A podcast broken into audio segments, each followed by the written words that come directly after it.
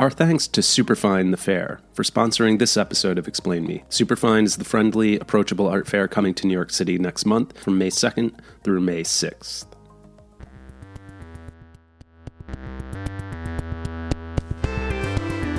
Hello and welcome to Explain Me. My name is Paddy Johnson. And I'm William Powhida. Today we're going to talk about the New Museum's triennial Songs for Sabotage. So, this is the fourth edition of the triennial, uh, which is self described by curator Gary Carrion-Murayari and Alex Gartenfeld as a new kind of propaganda. The show runs through May 27th, so that's the amount of time you have to see it and it focuses on art that looks at the intersection of governing structures, economic structures, and cultural beliefs. All right, so Patty, maybe you can uh, set the scene for our audience. What does the show look like on the top floor? Sure. So the top floor is the fourth floor of the museum, and uh, you know you enter. It's 2018, but on this floor, it looks like we're in 2050, post-nuclear holocaust. The scene looks like something out of a surreal Terminator movie. There's a massive empty swing set by Diamond Stingily that dominates the space. It's at least half of it. Um, beside it, there's a video by Manolis D. Lemos, which pictures a group of people racing in slow motion towards a yellow horizon. Around it are wall based work in which painters staples camouflage figures either for safety from violence or buried underneath violence that has been done to them. In the stairwell, an ominous hum is slowly but surely eating away at the structure of the museum. That piece is by Lydia Ourahmane, and it's a sound piece that has literally has the wall in shambles. So this triennial is just as much a vision of our future as it is our present and that alone should be enough to terrify us. I, I, I didn't really like this show. I, I wanted to, and I know you love it, Patty.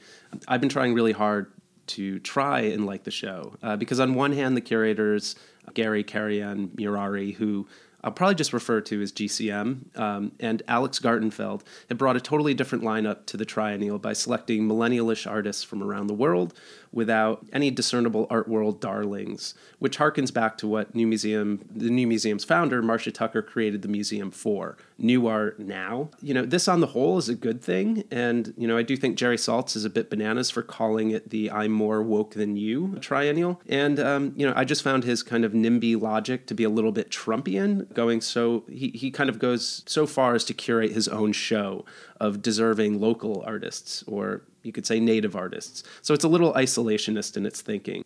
But so I know you have a you know different take on Jerry's review and some of the other reviews that people uh, have written already about the show. Well, I mean, it it does seem like the one thing that we can all agree on uh, is that there's a lot of bad art in the show. So Jerry says that certainly. What we don't agree on is the reason. So Holland Cotter thinks the work is safe. Too much painting, too too market friendly. Ben Davis thinks there's too much of what I personally call invisible history art. That's uh, art that makes no sense without a wall label to explain its importance.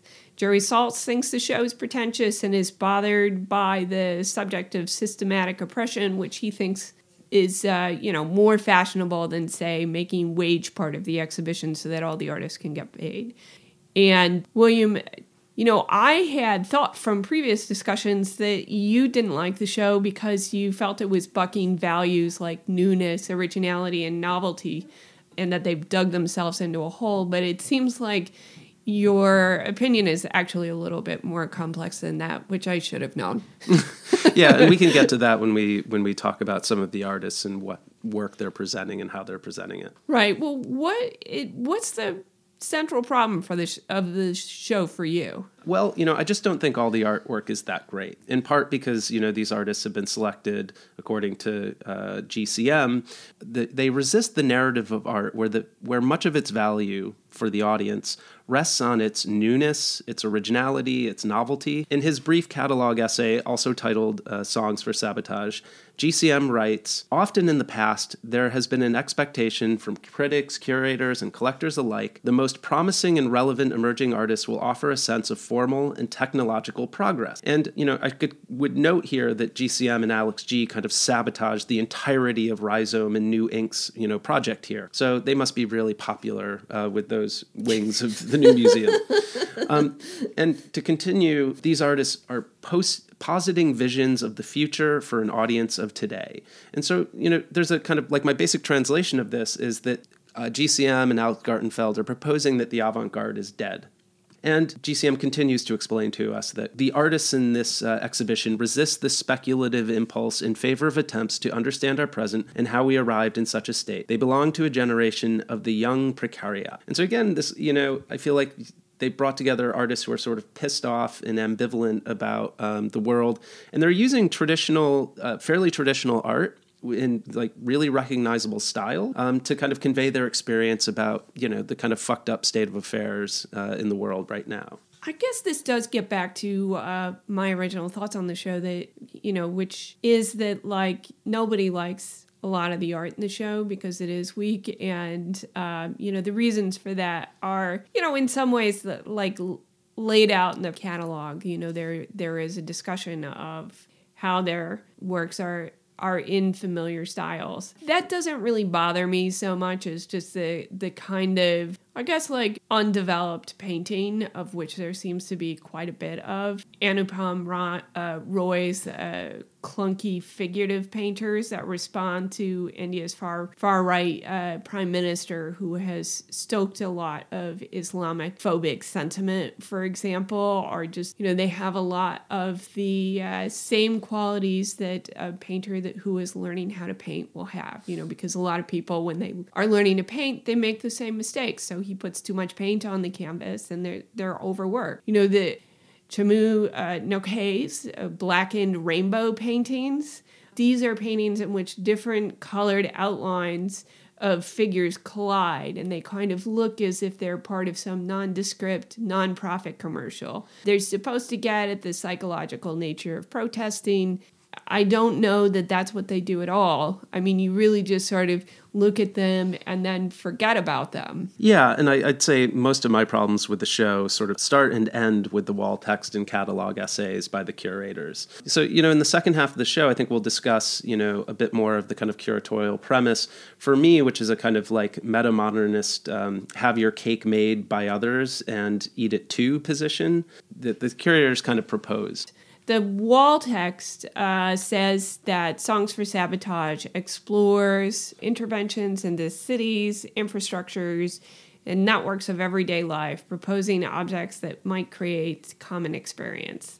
So, you know, basically the museum the curators traveled the world in the hopes that we could uh, uh, learn and from each other's experience and that will ultimately bring us closer together it's a sort of it is the definition of a nonprofit project and it's but it's also an experiment that failed because like it's no big surprise that that it would because we're looking at other societies that are crumbling. So you know that we have like we have no model for success yet which you know be really nice if we had one anyway, the result is that we have a show that's just vastly uneven that and that reflects the state of the world, which is mired in economic and social disparity. But you know, I'm glad that this show exists because um, it presents artwork from countries we never we never see at uh, art fairs, and that's something that even with the show's all its shortcomings, I personally want to celebrate. Yeah, and you know, I, I can agree with that, and I appreciate that idea of wanting to celebrate the show. But you know, as a critic, um, sometimes our job is also to sabotage,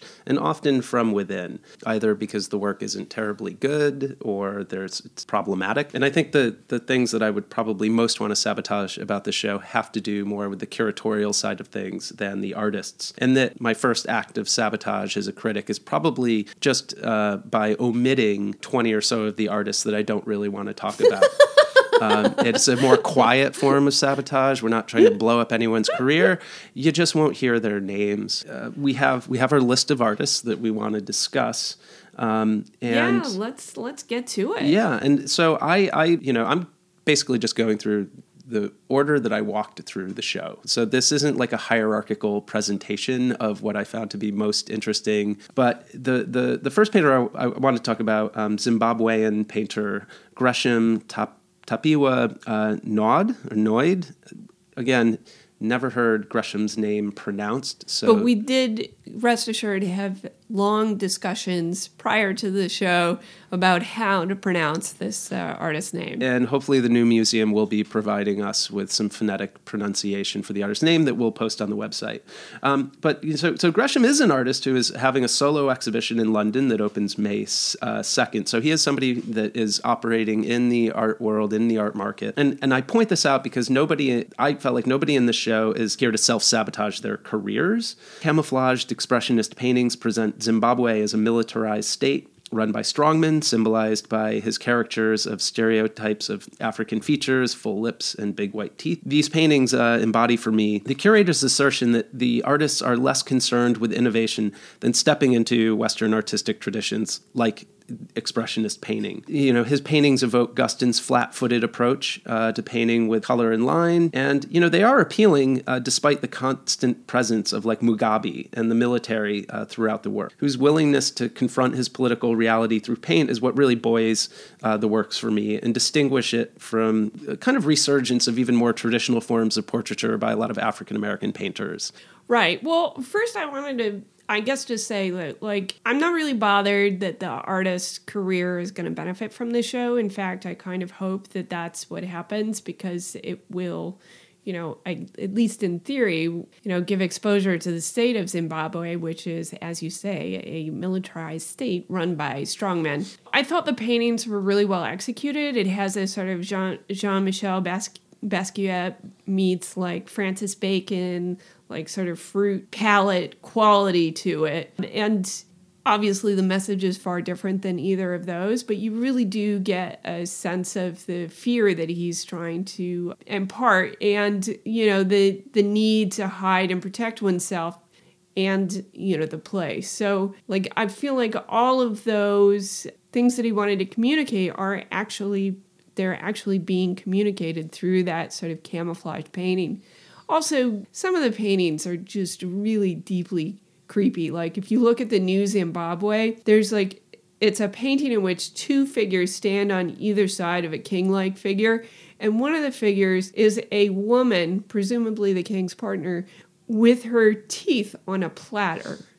So there's a kind of violent silencing that is the most like visible aspects of this society and is made clear through these paintings, even through all that camouflage.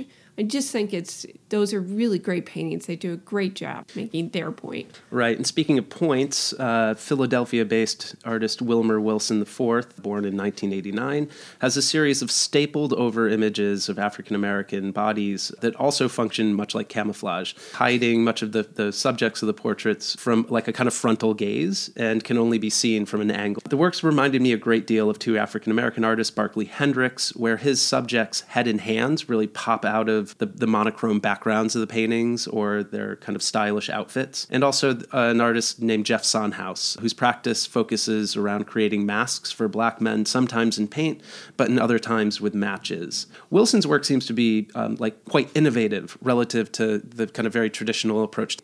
Oh yeah, absolutely. I mean, and that's because he's using he's he's being very innovative with materials.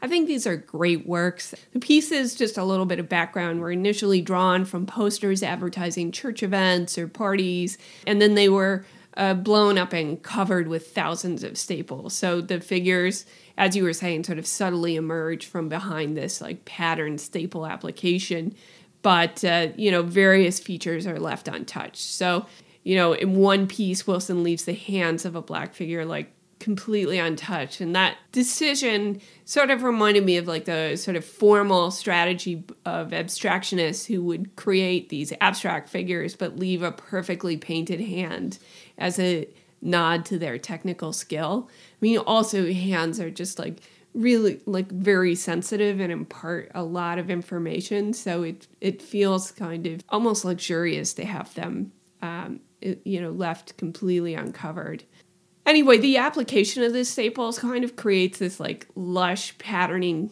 um, that mimics like that of synthetic furs or carpets.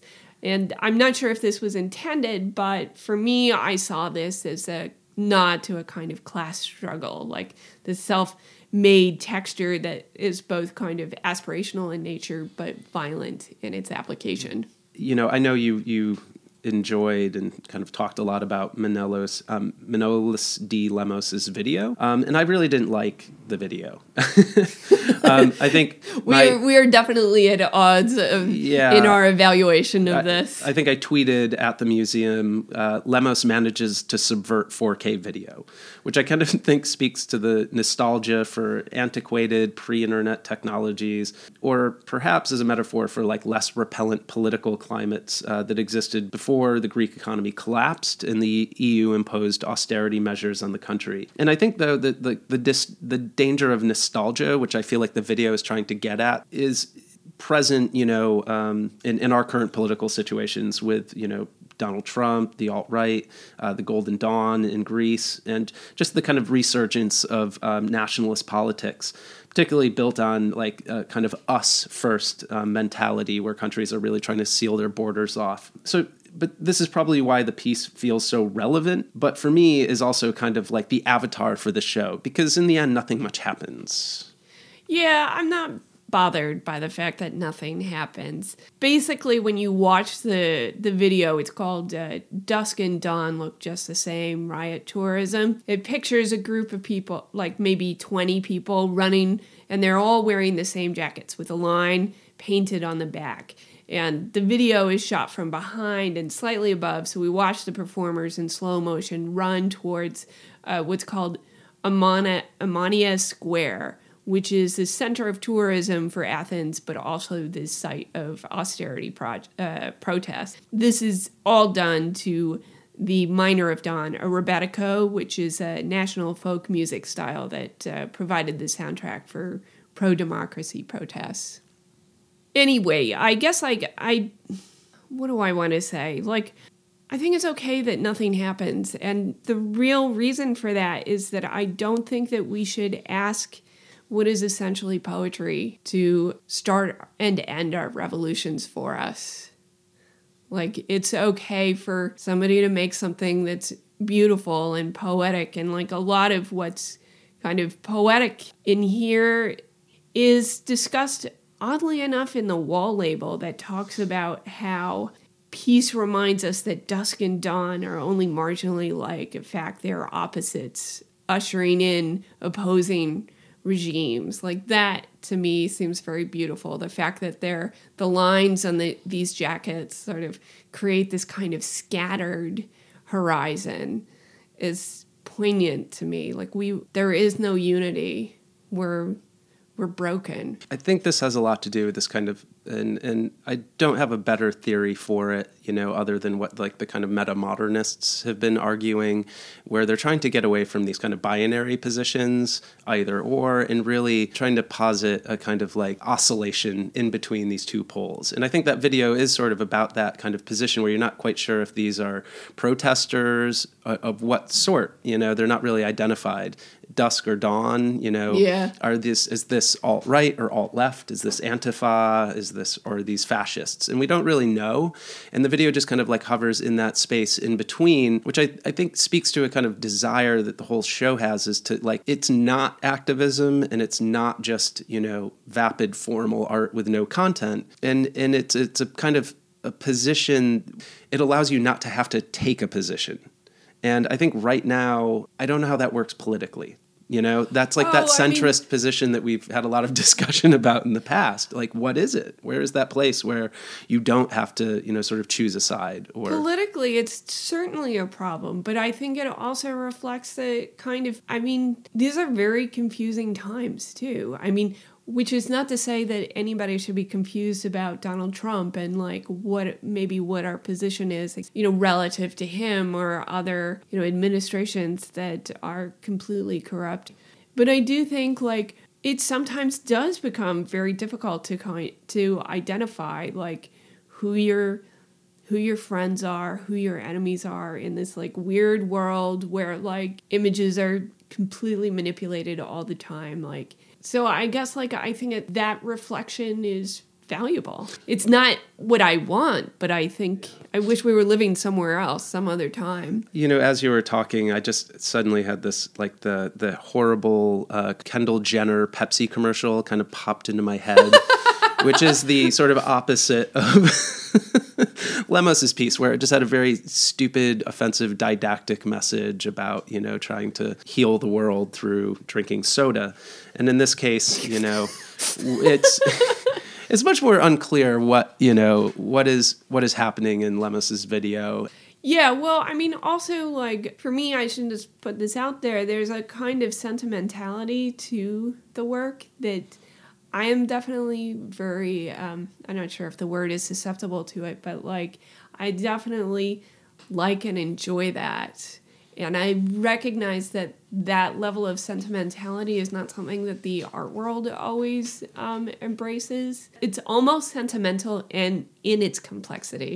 I think Yeah. that's beautiful. I, I, I mean, it made me. Uh, it reminded me a lot of like Occupy Wall Street and the images uh, that came out of that of people confronting police. It, you know, kind of sent me back to 2011. I like cannot disagree with you more on that because a lot of the videos that came out of the Occupy Wall Street were like accompanied with cheesy music and like some narration about how like we can't use words to articulate the problem because the problem is so ingrained that words they're part of the problem. I'm just like, shut up. Hey, like this is like I get it, yeah, but I think that might be a good description of the show to some degree. That you know that, that the Well- problems are built into it um, structurally, and you're right. I, I, mean, was gonna. I thought you were gonna say that the problem was that there was too many words in this show, which I would also agree with. I- Biennials and both. triennials are never short on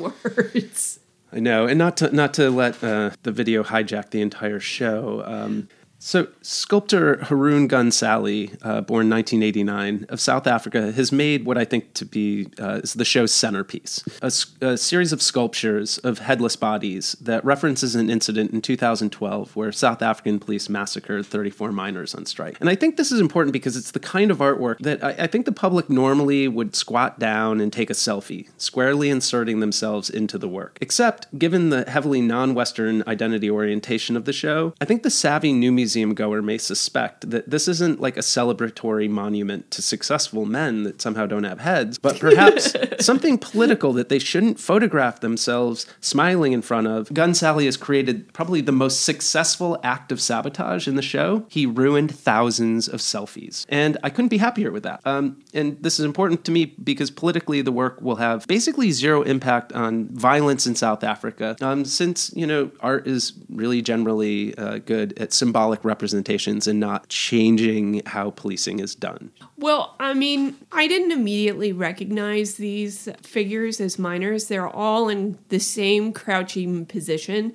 And because none of them have heads, their mining hard hats are gone. So there's nothing to identify them as miners or even laborers for that matter. I don't know if you picked that out. I definitely didn't. So they are identityless, which is its own tragedy. Conceptually, I think this work makes sense for the, you know, for the show, but this is one of the rare places where sort of like oh, where overall I felt like the show was very well arranged. This one I kind of felt like the the placement could have been better because these pieces or this particular piece I think really needed its own room, like a kind of grave.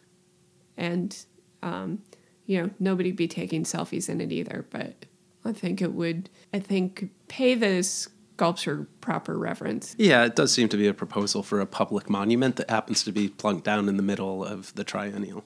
You know, I just to add something to that, I kept thinking about this as a public monument, which of course I think would be kind of it'd be a difficult. I think it would be difficult to place it in New York. I mean, in part because it doesn't really have that much to do with the history of New York, but also it's a bunch of headless guys. But I still thought that it would be better than those rhinoceroses that keep getting talked about in whereas at Astor Place where there's like a rhinoceros and then an upside down rhinoceros on top of it and then another rhinoceros on top of it. It's that's all I have to say. Yeah, I, I saw Roberta Smith tweeting about that, and she said she you know, she hopes that the sculpture is really going to help save the rhinos in Africa. yeah. That's what the piece communicated to me. yeah. And now, a public service announcement. The Long Island City Coalition needs our help to preserve public land along the community's waterfront. Mayor de Blasio, Deputy Mayor Alicia Glen, and the Economic Development Corporation want to rezone acres of space along Vernon Boulevard and 44th Drive and turn it over to a private developer to build more unnecessary luxury housing. Please visit change.org and search for Save the Waterfront. This land is our land, public land for public use. Please Find the petition and sign it to support a wetlands park, a community recreation center, and space for public education, job training, and the arts for all residents in Long Island City. Hey, Explain Me listeners. Are you looking for some new art for your apartment? Well, you should check out Superfine, a contemporary art fair returning to the Meatpacking District next month, May 2nd through May 6th. With thousands of works by over 300 international artists, across 78 booths, you're bound to discover something to take home that will fit your taste and your budget. Most of the work is priced under $5,000, which is why Superfine is a great alternative to the other big box art fairs this spring. Don't miss out and get your tickets now at superfinenyc.eventbrite.com. So, hands down, my, my favorite thing in the show uh, were Wong Ping's unsettlingly hilarious animations about animals, speaking of animals, that embody Chinese value, particularly the one about a chicken with Tourette's that somehow becomes a reality TV star in the Chinese military, but ultimately ends up being responsible for the deaths of everyone in a hostage crisis. Um, Ping's animations are weird and amazing to look at because they don't quite settle into something immediately familiar. Like Patty, you described uh, Hardeep Pandhal's Beavis and Butthead esque animation. I, I think Ping blends video games, apps, bad clip art, and um, cartoons into something unique that admirably goes beyond the kind of prevailing theme of the show by embracing formal and technological progress, at least in the sense it's not a retreat into the various tunnels of painting history that kind of mark a lot of the other work in the show. yeah. Ping's works are, are worth the price of admission for the show, and you should watch all of them. So, you know, uh, I think it's a reason to go see the triennial, and you should bring a friend. And uh, in, in, you know, in a kind of subversion of my own critical tendencies uh, to reveal my own hypocrisy, um, I, I would encourage people to buy Ping's art. Embrace your inner capitalist and uh, try to acquire some of his creative labor. Uh, or if you're more of a Marxist anarchist, just send him some money because. you know, after all, the curators, you know, contend that these these artists are all part of the precariat and they need your help. But you are right about the uh, the work of Wang Ping. Like that work was fantastic. He these things are fables. So they all kind of look like oddball screensavers. There's like grid-like patterns that kind of allude to a deep digital structure where where there's also like this cartoon like imagery that illustrates a set of sort of curious moral tales. So there's one fable that tells the story of an elephant, an intellectual who discovers second sight. Then there's Chicken, the one that you talked about, the police officer with uh, Tourette's syndrome who accidentally kills everybody. And Tree, a bus passenger, uh, passenger forced to confront his darkest fears. And you know, of they're just they're really very inventive, but also kind of poignant. And I thought that Ben Sutton at Hyperallergic really summed up his work very well and like why it was so effective when he quoted the last moral. He said, So this is the last moral. To all righteous thinkers, perhaps it is worthwhile to spend more time considering how meaningless and powerless you are. like most res- like the most resonant works in songs for sabotage Ping's irreverent fables acknowledge the hardships of those who are powerless and the much greater dangers faced by those who refuse to remain so. There's an entire room dedicated to these videos. I think it's eight minutes total totally worth your time. Yeah, and they play one after another. Yeah. Um, and you don't need to see them in sequence. So no. And speaking of like other reviews or of the show, I would encourage you know people to read Ben Davis's review. Uh, Claudia Martinez Garay's striking and also kind of self-sabotaging installation. And I'm just going to read a quote from Ben, his his review of the Triennial, because he sort of calls out uh, Claudia Martinez Garay's work as a way it, you know it could kind of serve as a didactic for the entire premise of the exhibition. Davis writes martinez garay has summoned together a century's worth of political graphics from around the world broken them down into their component parts then put them into abstracted relationship with one another divorced from their original message. The work by Claudia Martinez Garay is basically this. On one wall, we see geometric abstraction, and then on the other, we look at, at, what we see what looks like a sort of constellation of superheroes and villains all kind of cut out. They're like, you know, cartoonish renderings. It turns out that the work is by the same artist Claudia Martinez Garay. And she has assembled a collection of agitprop posters and separated the iconography from the background. So the result is some decorative wallpaper. It's definitely not the strongest work in the show.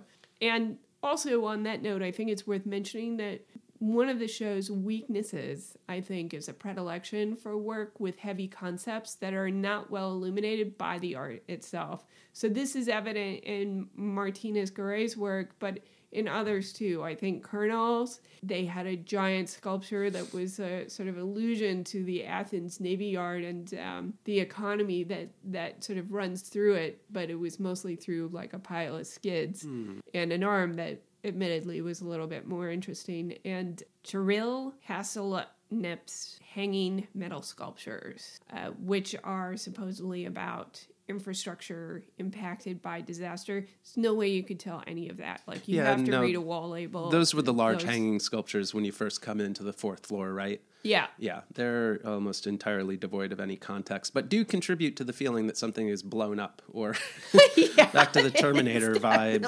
Uh, they they're just kind of flowing through the air, frozen mid motion. But that's also a good example, I mean, too, of like, you know, rooms that would not, where art gets attention that it would not otherwise be warranted because the arrangement of art looks good and kind of makes sense. Yeah, and I would just to to add just one thought about Claudia Martinez Garay's piece. I mean, you know, Ben's talking about how these, you know, the, the the posters have been broken apart so that the the political symbols and icons are presented on one wall and then just these kind of like empty backgrounds on the other, which end up looking like a really nice wall of modernist, colorful painting.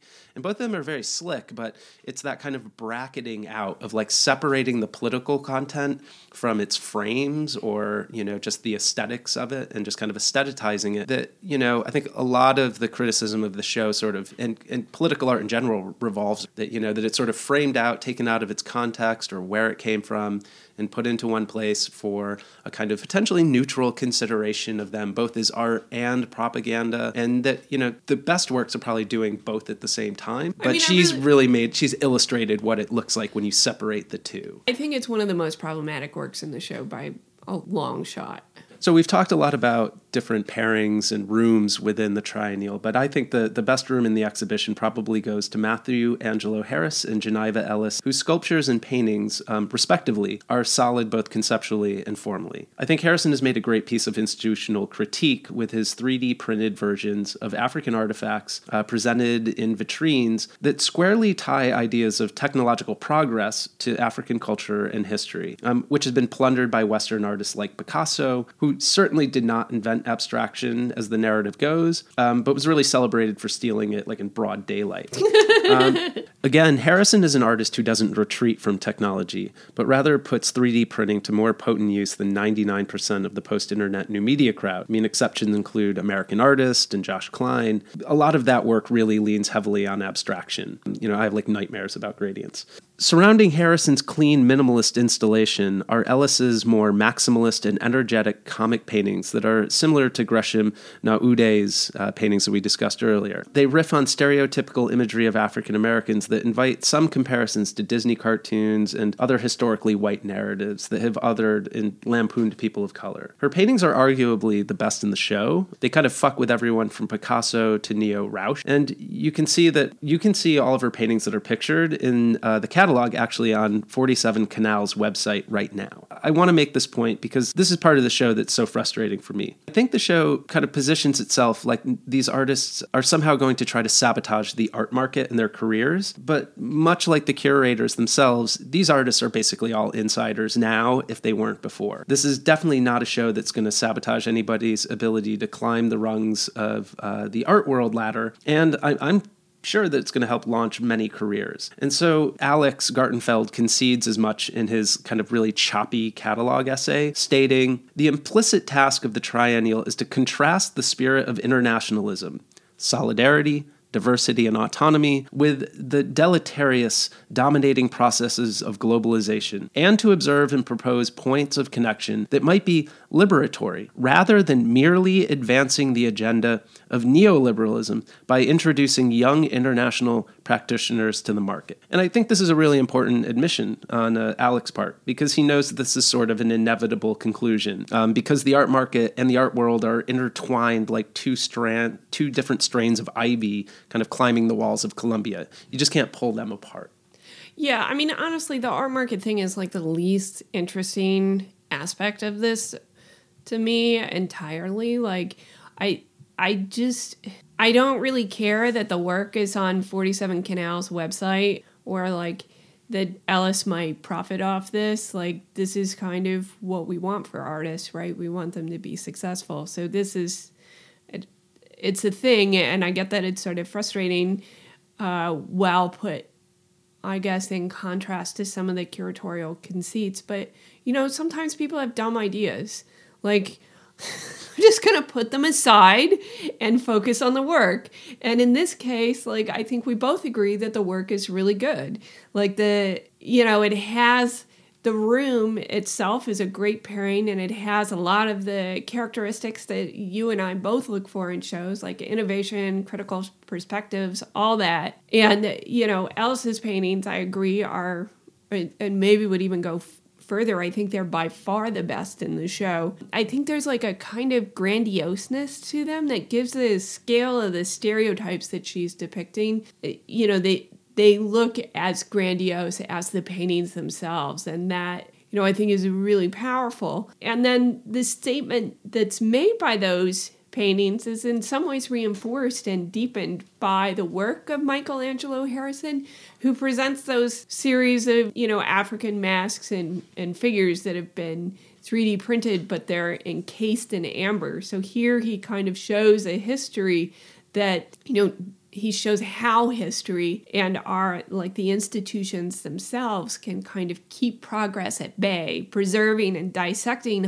heritage, but like never setting it free. So I, I, I thought that work was poignant. The last artist that I'll I'll talk about or mention um, was Haitian painter Tomm El-Saieh, who basically made the prettiest, most market friendly paintings in the entire show, which were also accompanied by some of the most head scratching wall text in the museum. The wall text observes at the end unbound to any culturally specific moment or location, these works debunk the presumed universality of abstraction.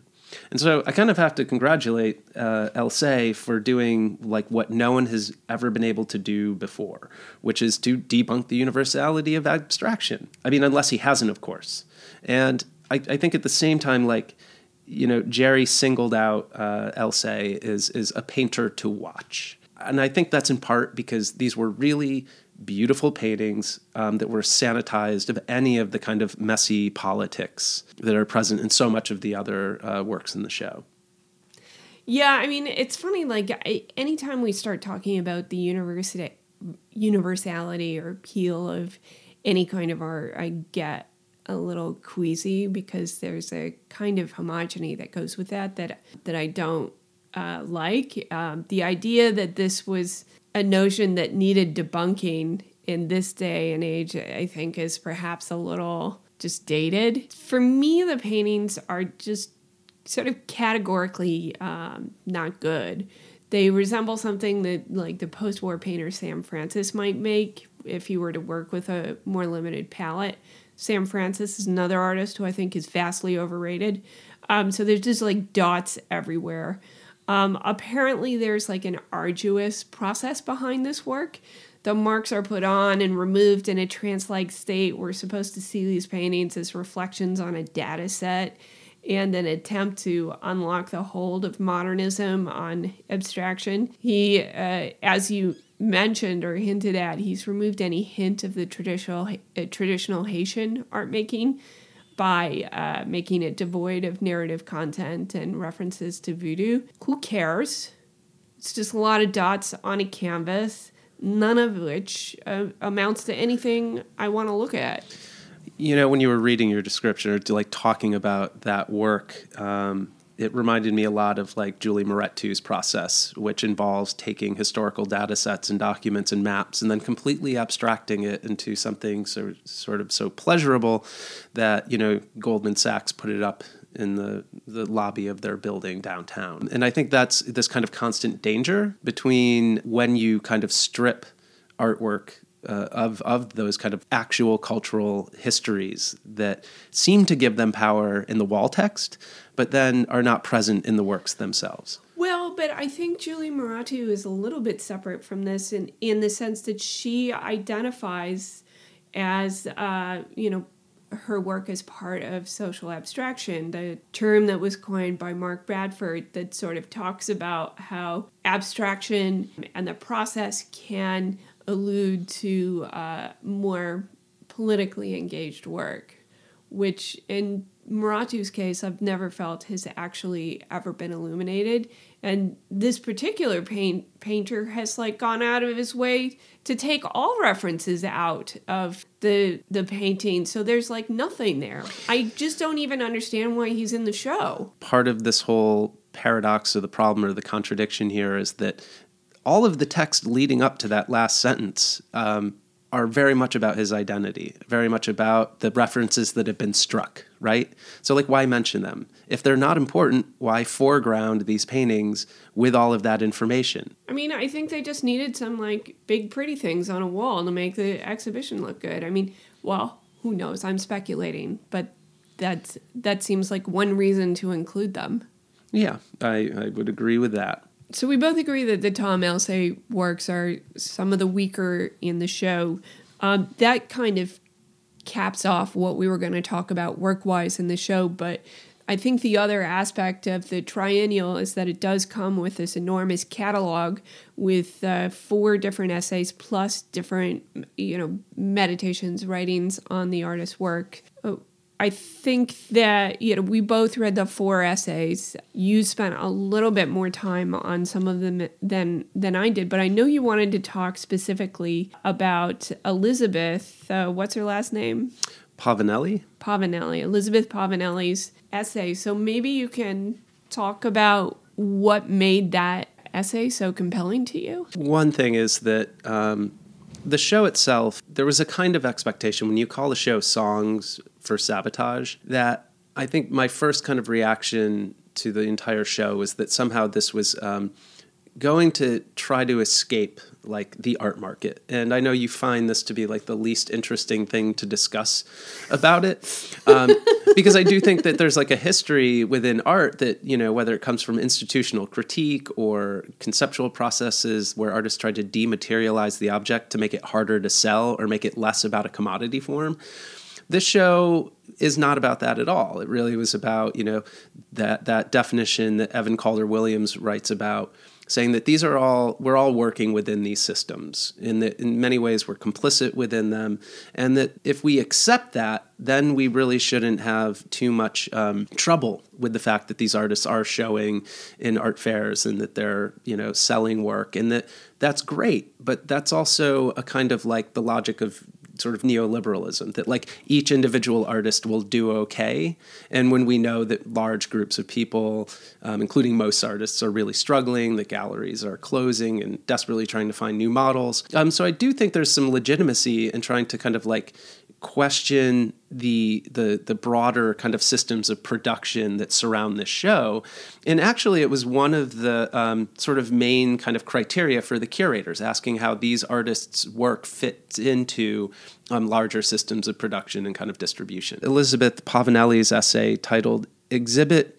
Uh, exposit expose. I sort of feel like she's trying to expose some of the kind of baked in problems uh, with the curatorial premise itself, which you kind of described earlier. You know, you have these two curators who get to travel the world fully funded, search the margins of art centers for new people to kind of bring into the city. And Povinelli kind of like discusses this as kind of like either a pragmatist paradox or um, she kind of uses philosophy as a, a place to kind of start. And she says, although professional philosophers have been given all the time and energy they need to attend to conceptual work, they have also sealed themselves off from the remorseless truth of given social reality. Thus, their thoughts are conceptually wan. And so, once you start reading this essay, I think there's a sense that, like, Povinelli is sabotaging the other essays, that she's sabotaging the kind of whole premise of this show. Um, and she goes on and does this in many ways throughout the essay that almost seek to kind of expose the curators, which then led me to this kind of question like, did Gary and Alex decide that maybe they needed to put this essay like a little bomb into their own catalog to kind of expose some of the contradictions and paradoxes inherent in a show? Because she she sort of you know Alex states that he wants to do something more than just bring new young artists to the market you know? Right. i think povinelli takes that to like she she kind of gets at it really clearly in her essay she says increasingly artistic shows are not merely seeking to exhibit works from across territorially dispersed histories of culture and thought. They are also exposing the territorial infrastructures that distribute attention across global space and that drain energy from one place to concentrate it elsewhere. And I think that is is a good description of the function of this kind of show. You know, it sort of potentially can drain the resources, uh, energies of other cultures and places, and they bring them back to New York. I think it's a really strong essay. I mean, I know that I had said earlier that the uh, art market aspect is kind of the least interesting aspect of it, um, and I sort of I, I stick by that, but in the sense that when I'm discussing work, I kind of that's not the first thing I want to be discussing, and but I guess you know there's just so many lines in this essay that I think just kind of set themselves up for quoting. Like I think she says somewhere, it's an open secret, not even a secret, that to any theory of modern art, artist and spectator must also be added the modern speculator. And which is uh, of course true. And she talks about uh, Damien Hirst's work, uh, which actually like sort of rem- immediately reminded me of like this trip in 2012 where I went to uh, Copenhagen and just outside the city there's a institution there called Arken and I got a tour of the museum and this the the curator was not around so we were stuck with a director who spent the entire time talking about how proud they were that they had more Damien Hirst in their collection than any other museum. and of course, the collection was like total garbage. And it was just like a list of, you know, various art market darlings. So who knows what the collection is going to look like in, you know, many years from now once these things have been reevaluated. But, you know, one thing I, I did want to talk about was just this kind of idea of pragmatism and how as cultural workers we kind of we're always compromised um, in one way or another because we're part of this system that is imperfect. And it's you know we want we're we're looking for ways to better that system but as but we're not always in the position to do so because um, you know for example as a as a critic like I have, you know, I have words at my disposal, and that's a very powerful tool. But by the same token, you know, I'm kind of reminded of, I think it was like Barack Obama made a speech uh, after one of the shootings, and he said, you know, I'm not naive. I know the limitations that words have. And, you know, that really stuck with me because, of course, here's this person who's like one of the best orators in the world who has like reached the limitations of what he can do with words. And we want these, we want art, I think. I think we want art and we want language to do more for us than it sometimes can. And um, so we're stuck and we're, you know, the pragmatic approach to things, the the the acknowledgement that okay i'm going to work in this system and i understand that it is compromised and that i will be compromised but i will do my best to only let it go so far. Doesn't actually work in the end. It's kind of what we're stuck with but in the end we are faced with limitations that we can't get beyond. The reason i'm kind of i guess like hesitant to go too far or go further on this critique of songs for sabotage is that I think there's a kind of futility to it that I do not enjoy, but I feel like I have a responsibility to acknowledge. Yeah, and I, there's that brings up a lot of things. I mean, you know, Julia Halperin um, in her article about Helen Molesworth's firing at MoCA or her departure from MoCA, let's say, you know, uh, sort of sums up with something she had written where she was just wondering if the whole damn mess was sort of worth it anymore, you know, to um, to kind of continue to perpetuate this kind of these systems. Yeah, it was um, irredeemable. Yeah, and it, that it's a really open question, and I think Evan Calder Williams in his catalog essay posed it uh, this way: he said, "How can we give image uh, to what gains strength from the very activity it wants to dismantle?" Oh yeah, I read that and I thought, William, that's yeah. your work.